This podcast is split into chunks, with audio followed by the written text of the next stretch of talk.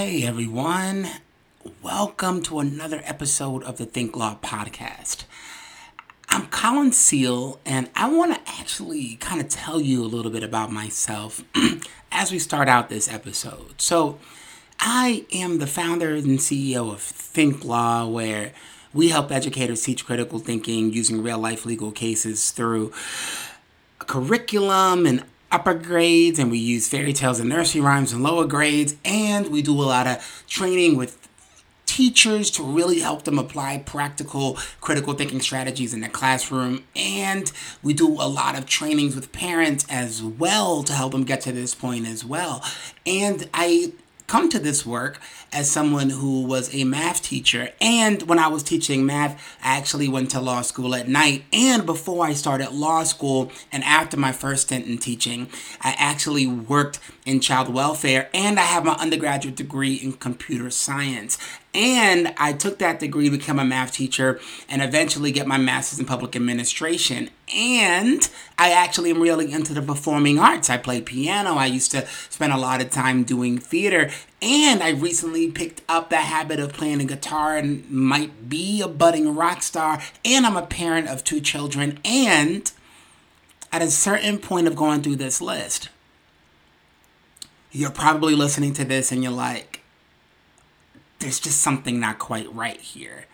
There's something that just seems a little bit funky here. If I start continuing and saying, and this past February I was uh, diagnosed with ADHD as an adult, and I was diagnosed gifted at seven years old, and this issue of being diagnosed gifted at seven and diagnosed with ADHD at 37 meant I spent at least 30 years living life as a twice exceptional person who didn't really get those supports put into my life, I recognize that the and actually matters. Yet, we struggle with and. There's probably a certain point of you hearing even my bio, and you're like, eh, uh, I don't know. Seems like a lot.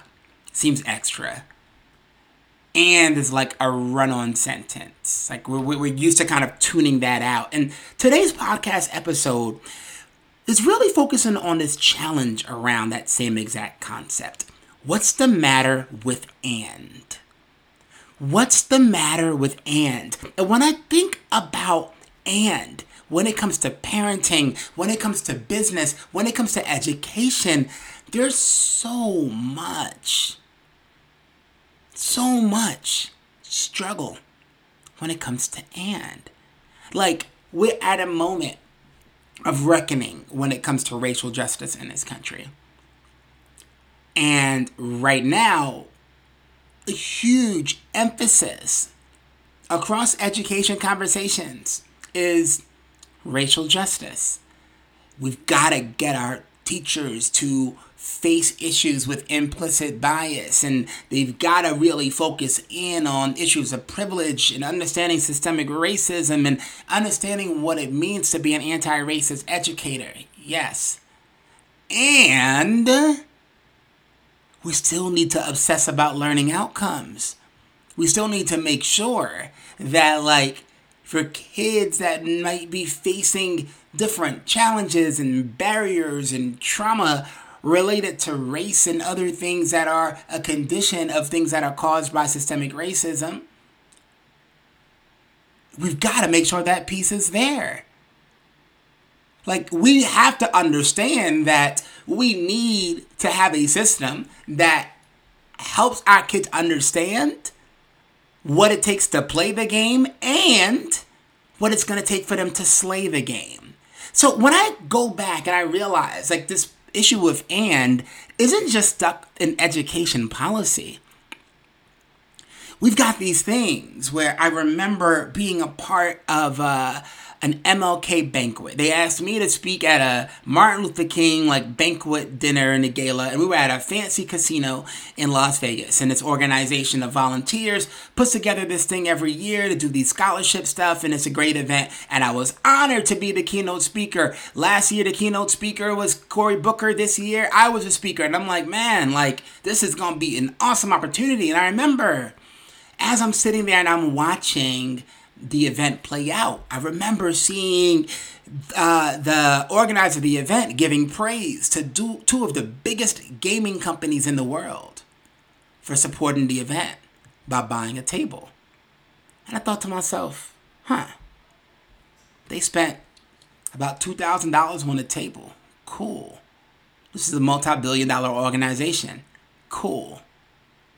But, like, when I think about the kids that are graduating, and in fact, I think about this idea that, like, I had just uh, became a lawyer or started Think Law, and right before I started Think Law, I was at a school who's like one of their mottos was we wanted to get kids to and through the college of their dreams. And I realized like here in this room, we're supporting this cause. We're in this gala, in this function, supporting this cause. Like, we can make it so that, like, all the kids are able to go to wherever Harvard, Yale, the school of their dreams, Stanford, doesn't matter. Doesn't matter. School of their dreams, to and through. And yet, they can get through. And they can't get a job at the corporate office at the same casino that's giving out this scholarship? The same casino that's sitting here buying this table? How about like you buy that table and you make sure that when it comes to entry level positions and internship positions that you actually hold the seat for these scholarship recipients. If you want to invest in them, give them the money to get through college and help them secure a high quality first job that positions them for success in their career. We want to equip our kids academically? Yeah, yes, and they need the skills inside the classroom and the skills that are going to help them translate to beyond the classroom. So, if we know we have a problem with and, and we also know that and matters, that and has value, maybe there's a way that we can start to think differently about and. So, I want to give you a couple of practical tools that can help you fix our and problem. Make it a lot easier for us to put things together. So, to start, we have to start by getting to the point where we can start acknowledging that ideas that appear to be competing ideas can actually be true at the same time. I want to say that once more. Ideas that appear to be competing ideas, evidence that seems to be competing evidence, they can be true at the same time. Going back to Dr. King, I remember talking about this one speech that Dr. King did where he was speaking about this two different groups. You had these folks who were your hopeless optimists, your hopeful optimists, and your hopeless pessimists. And there's this idea that, like, you know, when you look at the system of slavery and, and Jim Crow and the lack of access to, to, to the polling stations and the, the civil rights and basic human rights, you start feeling like this like hopeless pessimistic feeling of like ah things are just so bad. Like they just can't get any better no matter what we do. It's like we make one step forward, we get pushed three steps back. And what could happen often is you can get to the point of like being so hopelessly pessimistic that you just don't do anything. You just can't, you can't even move forward. You can't. On the other end of the spectrum, there's the hope hopeful optimists. So you can be at this point where you're like, ah, oh, man, like we've we're, we're we're free, like we we've got our schools like desegregated at least as a legal idea. Technically, you can go to any school you want.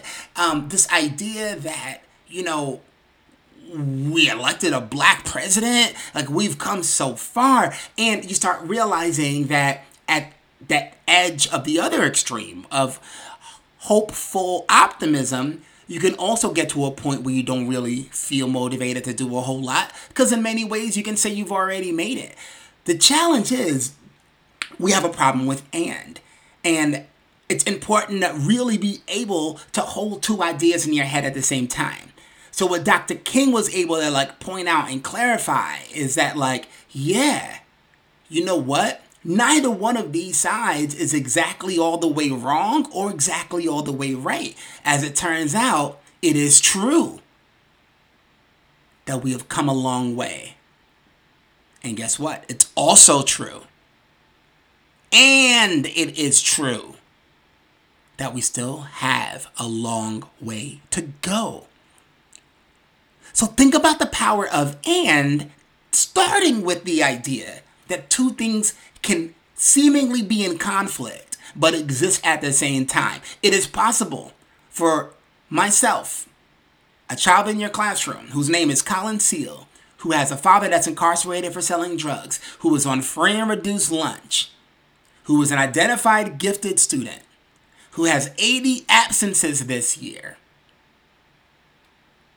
All those ands can be true at the same time. And guess what? You still got to teach me.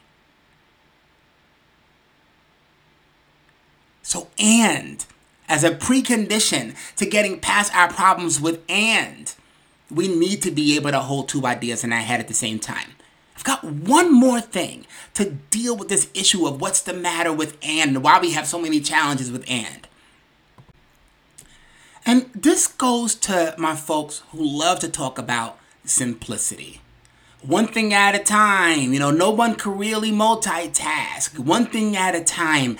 And to really get over our challenges with and, we've got to be humble enough to recognize that that one thing without the proper and considerations that one thing we're focusing on may be incomplete